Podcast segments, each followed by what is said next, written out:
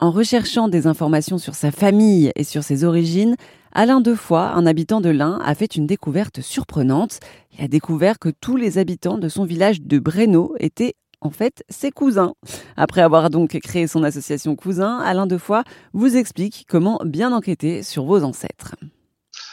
Quand j'ai découvert la généalogie, le seul moyen, c'était soit d'aller en mairie, de demander à l'état civil de consulter les registres paroissiaux et d'état civil hein, qui sont consignés dans la mairie, soit d'aller aux archives départementales de votre département et de demander de la consultation des registres.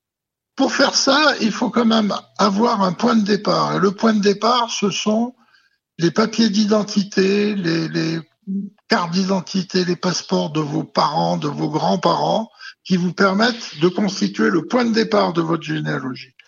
Quand vous avez, vous arrivez à vos grands-parents, vos arrière-grands-parents, à ce moment-là, il faut aller soit aux archives départementales, soit en mairie. Et à l'époque, il y a, enfin, il y a, il y a 20 ans, il y avait que se déplacer. Internet était très peu développé. Ça demandait un investissement en temps qui était énorme. C'était un vrai travail de bénédictin. Il fallait être un rat de bibliothèque. Passer son temps à compulser les, registres. Ça, c'était euh, la méthode ancienne. Et puis vous notiez sur un bout de papier euh, avec un crayon.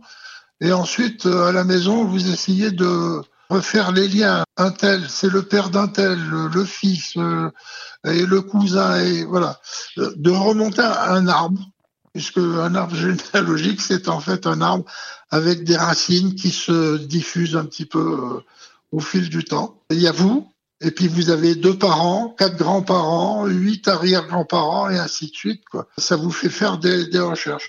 Et vous découvrez petit à petit que vos arrière-grands-parents, ils venaient d'un autre endroit ce qui vous fait voyager là d'une région à une autre.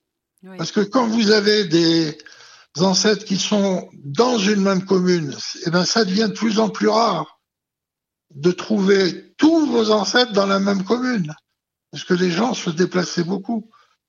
Pour revenir à votre association euh, Cousin, euh, donc il s'agit en fait d'accéder sur Internet à des millions de documents, mais est-ce que ça couvre toute la France ou est-ce que ça couvre une partie de la France?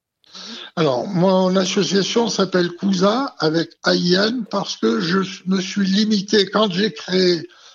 Euh, je vous ai dit, d'abord, c'est un groupe de personnes qui étaient intéressées par la généalogie de Breno. Oui. Euh, vite fait, on s'aperçoit que Breno, euh, non, il faut aller au moins sur les villages autour. C'était Breno, c'était Hauteville, c'était le grand abergement, le petit abergement, Automne. Et, et puis après Bourg-en-Bresse, Amberieux, euh, Belay. Et, et, quand vous êtes dans des territoires comme Amberieux, comme Belay, alors vous rencontrez des gens qui, s'intéressent aussi à la généalogie. Et un groupe euh, qui a été important, c'est le groupe d'Amberieux, où eux s'étaient intéressés euh, à la généalogie des gens qui avaient participé à la construction du PLM, Paris-Lyon-Marseille. Ce sont des cheminots et le Paris-Lyon-Marseille euh, s'est construit avec de la main-d'œuvre, on va dire, de la main-d'œuvre qui venait d'ailleurs. Et, et, leurs racines, eh bien, leurs racines sont beaucoup avec des pays de l'Est. Vous aviez des, Russes, des Polonais euh, qui, qui venaient euh, en France et qui ont participé. Vous vous rendez compte un petit peu à ce moment-là le, melting pot que, que, ça représente. Et vous prenez conscience qu'on est tous sur un même territoire. Alain Defoy recherche des bénévoles pour prendre le relais sur son site Cousin. Alors si vous êtes intéressé, plus d'infos sur erzen.fr.